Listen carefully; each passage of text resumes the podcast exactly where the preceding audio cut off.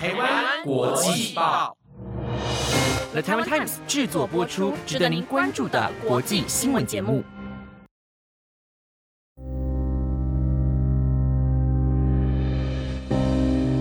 Hello，大家好，欢迎收听台湾国际报系列节目《国际专题周报》的第二十三集。我是今天的主持人丽莲，我们将会在每个星期日的中午更新节目，带大家深入了解国际上重要的时事，用不同面向看待新闻议题。希望节目能够在未来符合你们的期待。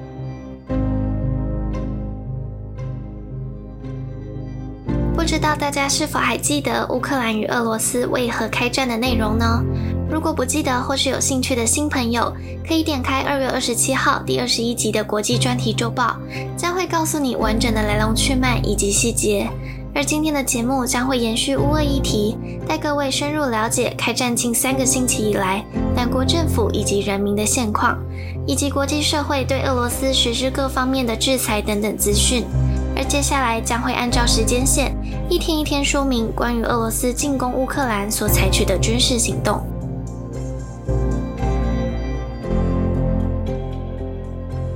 罗斯总统普京在二月二十四号莫斯科时间的清晨六点时，授权俄国军队正式入侵乌克兰，并强调是以乌克兰非军事化和去纳粹化为目标，阻止乌克兰政府对俄国人民实施种族灭绝的特殊军事行动。而这也是自二战以来欧洲规模最大的一次地面战争。而在普京宣誓消息的几分钟过后，俄罗斯就向乌克兰首都基辅、还有城市哈尔科夫和第聂伯罗的机场和军事基地发射巡弋飞弹和弹道飞弹。七点时，乌克兰总统泽伦斯基随即宣布在乌克兰实行戒严。七点四十分，乌克兰最高议会宣布全境进入战时状态，基辅地铁免费开放，并且作为防空洞使用。同日，泽伦斯基宣布乌克兰与俄罗斯断交。战后隔天，也就是二月二十五号凌晨十二点左右，乌克兰内政部宣布将禁止所有十八到六十岁乌克兰男性公民离开乌克兰境内。在当前仍试图离开的公民，将会在边境检查站被拒绝。而在当日，泽文斯基指称，目前乌克兰士兵已有一百三十七人死亡和一百一十六人受伤，此外则有民众零人死亡，两百人受伤。接着在四点左右，基辅发生两次爆炸。之后，泽伦斯基与首都基辅发表视频演说，表示自己和家人会继续留在乌克兰，并承诺将与家人和战士一起留在首都。二月二十六号凌晨三点左右，基辅周围在三十分钟内发生了超过四十八起爆炸。而在这天开始，乌克兰国内开始流传着关于泽伦斯基即将逃跑，以及他呼吁乌克兰武装部队放下武器撤军的消息。对此，泽伦斯基在上午八点左右发布了一则视频，他在视频内重申将会继续保卫乌克兰，同时呼吁人民共同捍卫自己的土地与国家。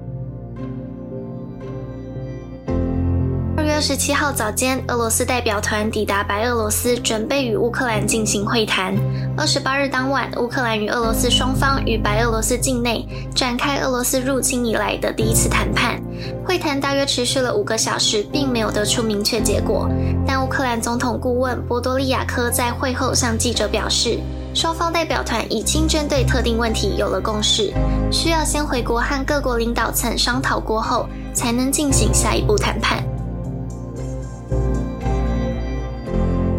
号，根据 BBC 报道，虽然乌俄已经开始展开谈判的动作，不过乌克兰北部城市如哈尔科夫和车尼戈夫仍遭到俄军的猛烈炮击。当日下午，俄罗斯国防部长绍伊古发表声明，表示俄军将持续在乌克兰开展特别军事行动，直至实现既定目标。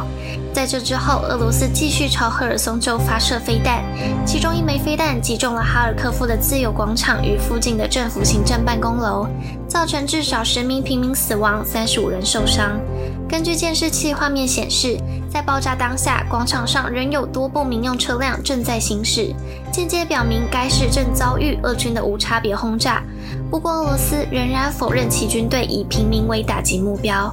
而基辅的电视和广播基础设施也遭到飞弹炸毁，导致当地的电视停播。三月二号，乌克兰总统顾问透露，乌克兰代表团已经启程，准备与俄罗斯进行第二轮会谈。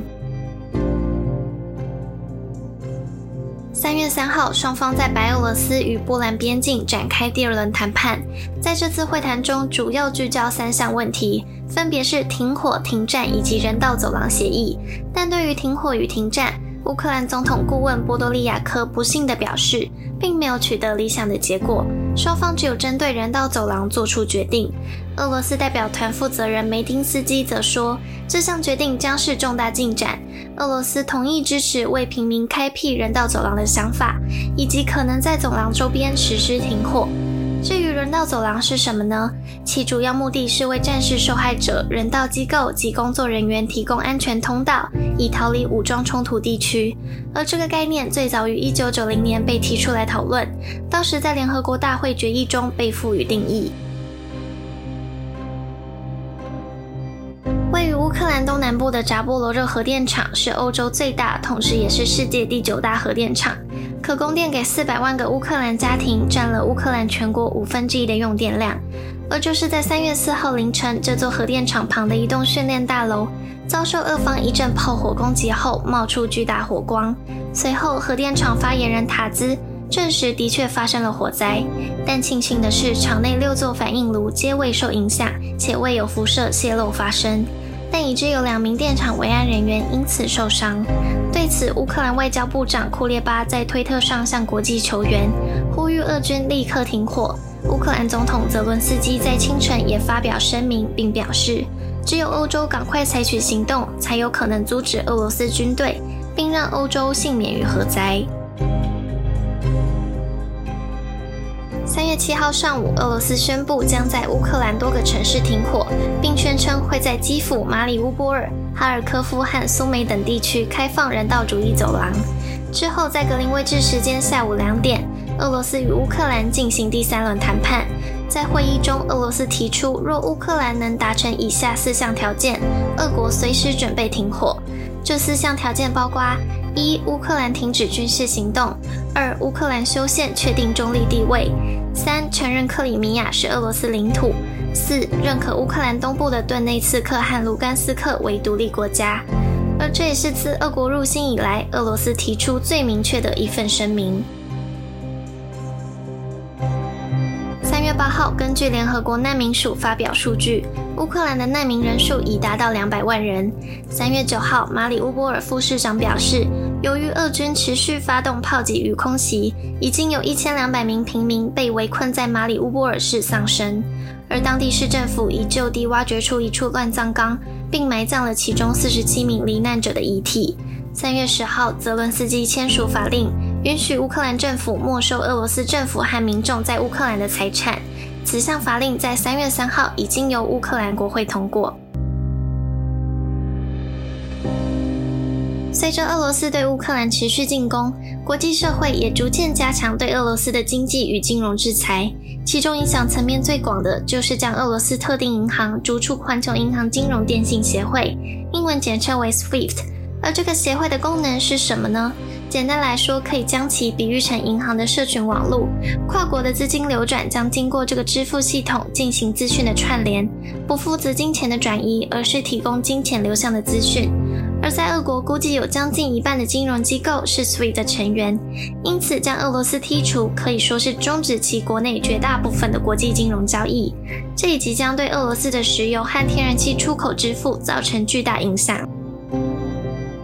此之外，各国也纷纷冻结俄罗斯央行资产。就连瑞士也罕见放弃一直以来保持的中立承诺，跟进欧盟的制裁行动。美国则是禁止美国公民与俄罗斯中央银行进行任何交易，直接冻结俄国的外汇存底。Mastercard 以及 Visa 等信用卡公司也停止俄罗斯银行发起的交易。而以上这些制裁都对卢布汇率造成极大的冲击。俄罗斯央行为了拯救卢布、对抗通膨，在二月二十八号紧急升息，因此许多俄罗斯民众纷纷提领存款，准备兑换外币。但俄罗斯央行在三月九号宣布，从该日起至九月九号，禁止民众将卢布兑换成外币。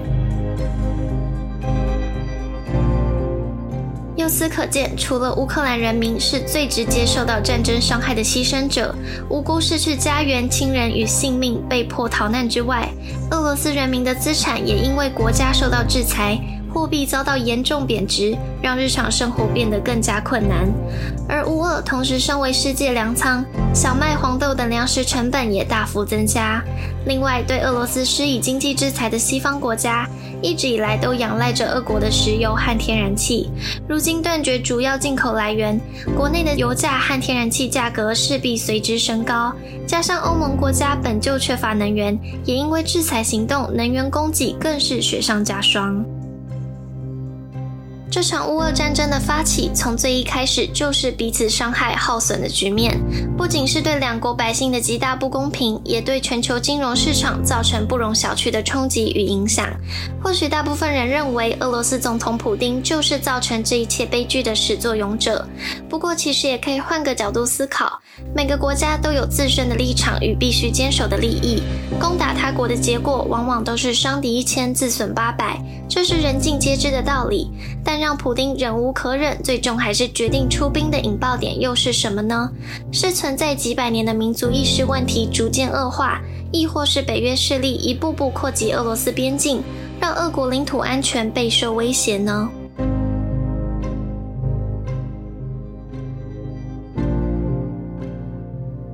非常感谢你听到了节目的尾声。以上的新闻资讯截至三月十二号。针对今天的内容，如果你有什么想法，或是有什么期待听到的主题，都非常欢迎你透过留言或是 email 跟我们分享或讨论。那今天的国际专题周报就到这边先告一个段落。下星期的同一个时段，一样会是由圣妮来主持。那我们两个星期后再见，拜拜。